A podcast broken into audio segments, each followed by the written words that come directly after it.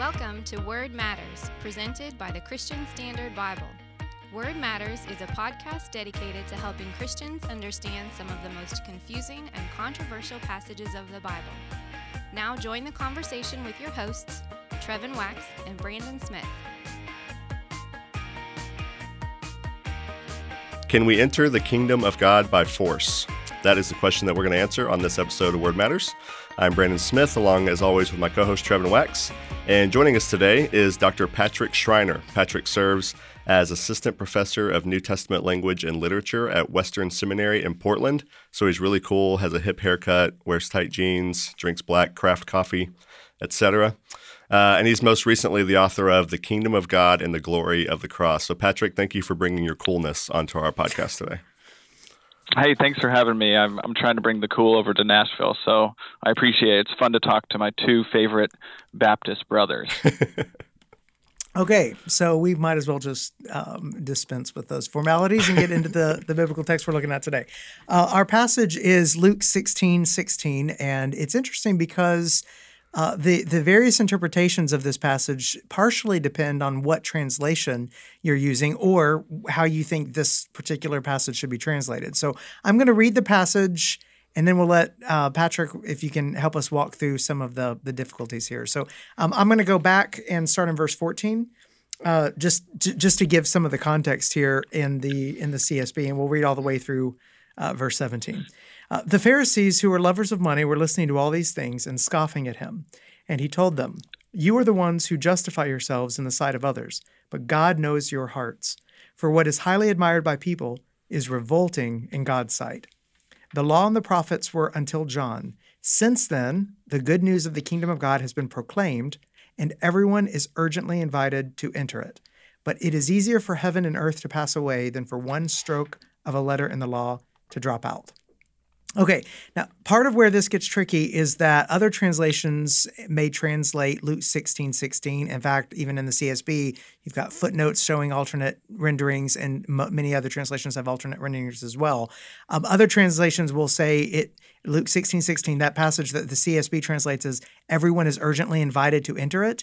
Um, so you, you have everyone tries to force their way into it, everyone is eager to get in. So, d- depending on the translation, it seems like Jesus could be saying that people are called into the kingdom or that they're actively trying to force their way in. And and then there's the question of motive, right? What what why are they trying to force their way in? Uh, if they are, why are they resistant?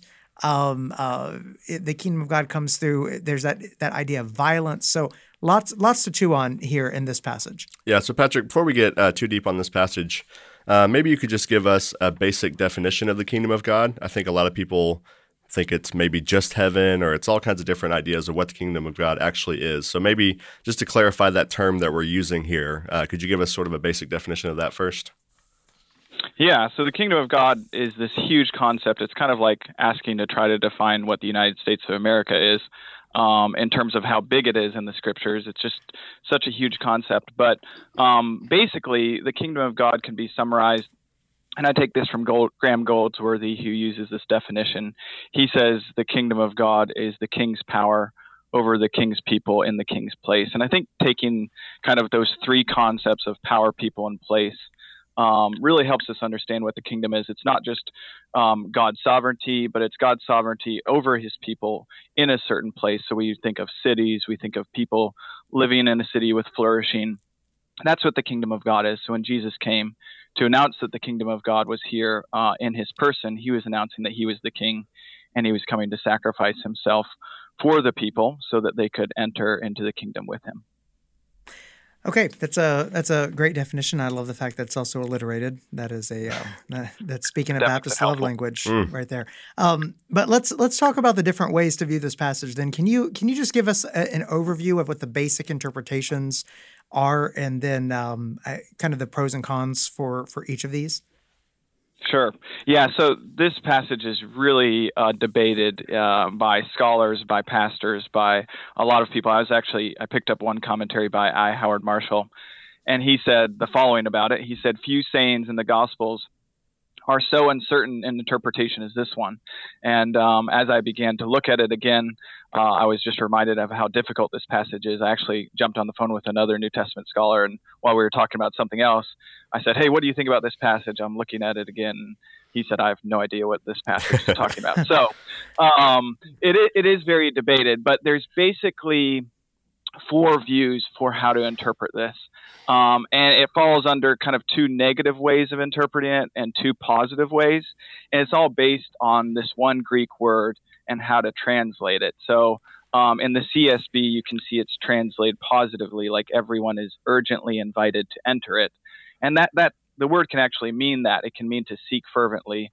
Um, but the word can also mean to inflict violence, to dominate, or to use force. And so that's why we get some other translations like the NIV, ESV, and NASB, I think all use uh, everyone is forcing their way into it or they try to force their way into it. So l- let me just walk through the four different interpretations that people give, and I'll try to give some pros and cons of them as well. Um, so the first one, everyone is forcing their way into it. That's a negative view of this, where he's speaking in context to the Pharisees. Uh, the whole chapter really is about money. And what many people think Jesus is saying here is that the Pharisees are trying to enter the kingdom, but they're trying to enter the kingdom in the wrong way. They're trying to enter the kingdom through outward righteousness, which is maybe shown in their love of money. So, Trevin, as you read the passage, uh, verse 14 begins with the Pharisees who were lovers of money. So Jesus says, Hey, the kingdom of God is being announced, but you're trying to force your way into it kind of through your money. The second view would be uh, also a negative view uh, that everyone acts violently against the kingdom. And a, lo- a, reason why a lot of people take this interpretation is because it fits with Matthew 11 12, um, which is the parallel text. Matthew 11 12 says, From the days of John the Baptist until now, the kingdom of heaven has been suffering violence, and the violent have been seizing it by force. So the idea here, in the negative sense, is that opponents try to oppress the kingdom or they're doing violence upon the kingdom. So in our context here in Luke 16, the Pharisees are oppressing the kingdom with their love of money. So that would be kind of the negative interpretation um, uh, of this of this clause. Uh, the positive interpretation could also be translated everyone is forcing their way into it in a positive sense in that they want to get into the kingdom. Um, so the Pharisees, um, some would think the Pharisees are actually trying to get into the kingdom. Uh, they might still be doing it in a negative way, but they're trying to get into the kingdom, and that's a good thing. The final interpretation, which is what the CSB takes, is the final positive one, and that's everyone is urgently invited to enter in it. So uh, what Jesus is doing there is he's holding out hope for the Pharisees, even though they're lovers of money, even though they're they're serving themselves and not God. Um, Jesus is calling them and saying, "Look, the kingdom of God is proclaimed to you, and I'm actually inviting you into the kingdom. Though in the midst of this, I'm rebuking you for your love of money." So. Those are the basic four interpretations. And again, you can kind of set them off in terms of negative, everyone is forcing their way into it, or everyone acts violently against the kingdom, or positive, everyone is seeking the kingdom or fer- fervently trying to force their way into the kingdom, or they're invited into the kingdom. So you can see how uh, the interpretations are just really wide ranging, which causes so much confusion. So, are, are the only interpretations really about, I mean, putting it into context with the Pharisees in this passage? Because it seems like, I don't, don't remember exactly where I read this, but I, it seems like I recall also an interpretation that it it is the fact that people were trying to bring the kingdom by force in the sense of, um, you know, the the zealots, and you had the the political uh, I mean, the part of the day where there was this kind of the uprising kind of thing, which Jesus speaks against and and opposes. Yeah. Yeah, so m- many people take it that way more in Matthew 11 because okay. the context there is um, John the Baptist is in prison and he's asking about Jesus, and then Jesus has this statement where he says people are trying to oppress the kingdom and they're trying to maybe take it by force. So the zealot interpretation comes a little bit more from Matthew, or that maybe it's Herod and the government officials there who are trying to kind of seek to conquer the kingdom by persecuting those who follow Jesus. Okay. So in this context, that's one of the big tricky issues here is this context, there's some things that match up with Matthew, but there's some things that are completely different. Um, in my mind, I, I, looked at a few commentaries just to remind myself. I think most people do take this. The, the context is uh, him speaking to Pharisees about money, and so they're tying it most uh, most immediately in this context to, to the, the Pharisees. Pharisees. Okay. That makes okay. sense. Yeah. So, Patrick, where do you where do you uh, end up on this? What do you think is the best translation of it, um, and what is your interpretation on this one?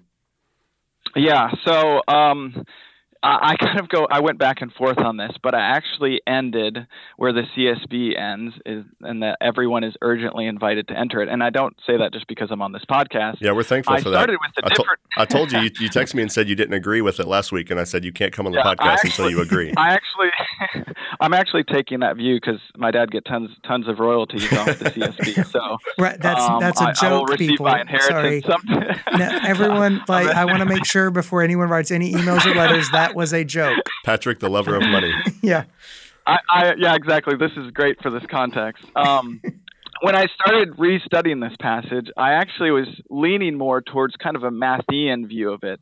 Um, but as I looked at it more, uh, I mean, one thing in hermeneutics that uh, I continually have to remind myself is let each gospel speak on their own. So even though we have a parallel passage in Matthew 11, uh, 12, Luke 16 is so different.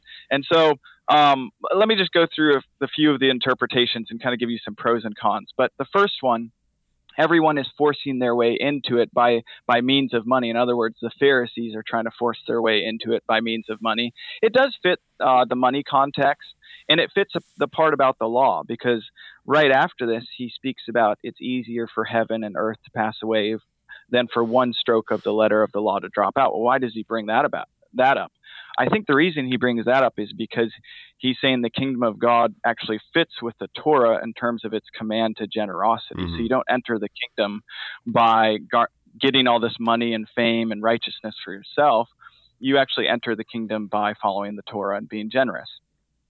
Um, but a- a few cons with this interpretation are the Pharisees really trying to force their way into the kingdom through money. That seems that seems to be a little bit of a stretch in the context.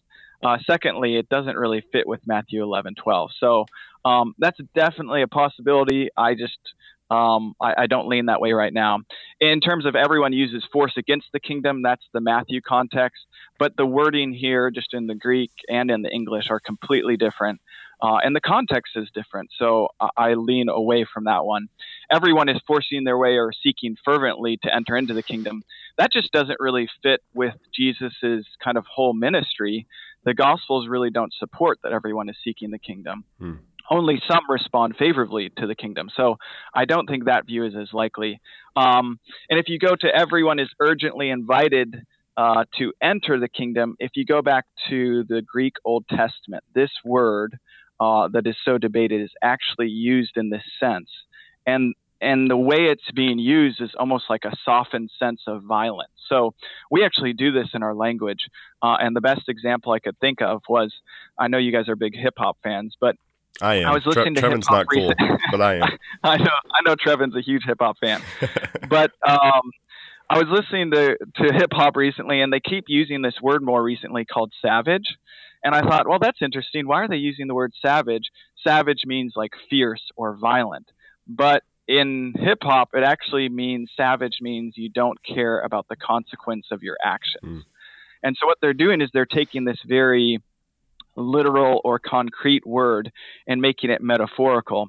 And so this violence that he's speaking of is actually spun on its head and said everyone is urgently invited to enter it. They're violently invited to enter into it.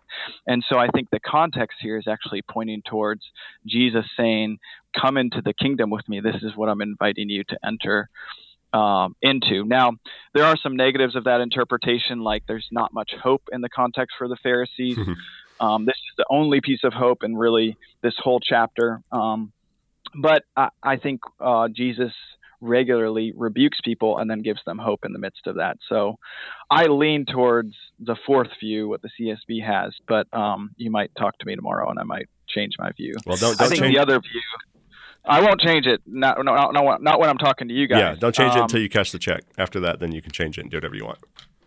Yeah, that's right. That's right. yeah. So, so um, um, taking this this interpretation of yours and then uh, thinking about how you would apply this, what what would be the way that you would encourage us to preach or teach this passage when we come across it in our uh, in, in preaching ministry? Yeah. So if if you're preaching on the CSB, this is just in terms of how I'd present it. I actually wouldn't go into the details here if you agree with that view. If you're preaching from the ESV and you don't like the interpretation, you're going to have to address it. Um, but my tendency is to leave a lot of things on the cutting floor and then just kind of present what I came up with in terms of preaching it. But that, that just tells you in terms of how much I'd get into the debate. Hmm. Uh, and in terms of preaching and teaching it, I think what I do here is the entire context is about the Pharisees being lovers of money. All of Luke 16 is about um, money. And right in the middle there, he says, The kingdom of God is actually offered to you, and you're all invited to come into the kingdom. So I'm looking at this as right in the middle of this section is hope for the Pharisees. So even though he's rebuking them, even though they are lovers of money, actually the gospel comes and Jesus says, I'm actually preaching the kingdom of God to you right now, and you are invited to enter it. So this is the place, and this is part of the reason I like this interpretation. This is the place where you'd have a very challenging sermon for most of the time but right in the middle, you'd hold out hope for people and say, the kingdom of God is offered to you, but you need to be generous with your money. You can't seek to enter the kingdom through your money. Rather, you need to follow Christ, who is generous with his life. So uh, I would kind of emphasize the hope there. Yeah, that's really helpful. I think uh, that whole just string of parables, he keeps doing that over and over again, you know, and he's using that illustration to try to wake people up to uh, the fact that their money is not their hope. It seems like he is doing that over and over again, so that makes a lot of sense. And also, I was thinking like it's not one of the interpretations. You know, the Pharisees don't seem to be kicking down the door trying to get into Jesus's kingdom. They're uh, typically on the other right. end of it, saying how jacked up his kingdom is and how it's not, you know, truly not true to the law and et cetera, et cetera. So. Well, Patrick, right. thanks so much right. for jumping on with us, man. That was really yeah, helpful. Thank you very much. And thank you, Trevin, for hosting. Thank you all for listening. We'll see you next time. Thanks for listening. Word Matters has been presented by the Christian Standard Bible, a translation that is faithful to the original languages but clear for today's audience. Find out more at csbible.com.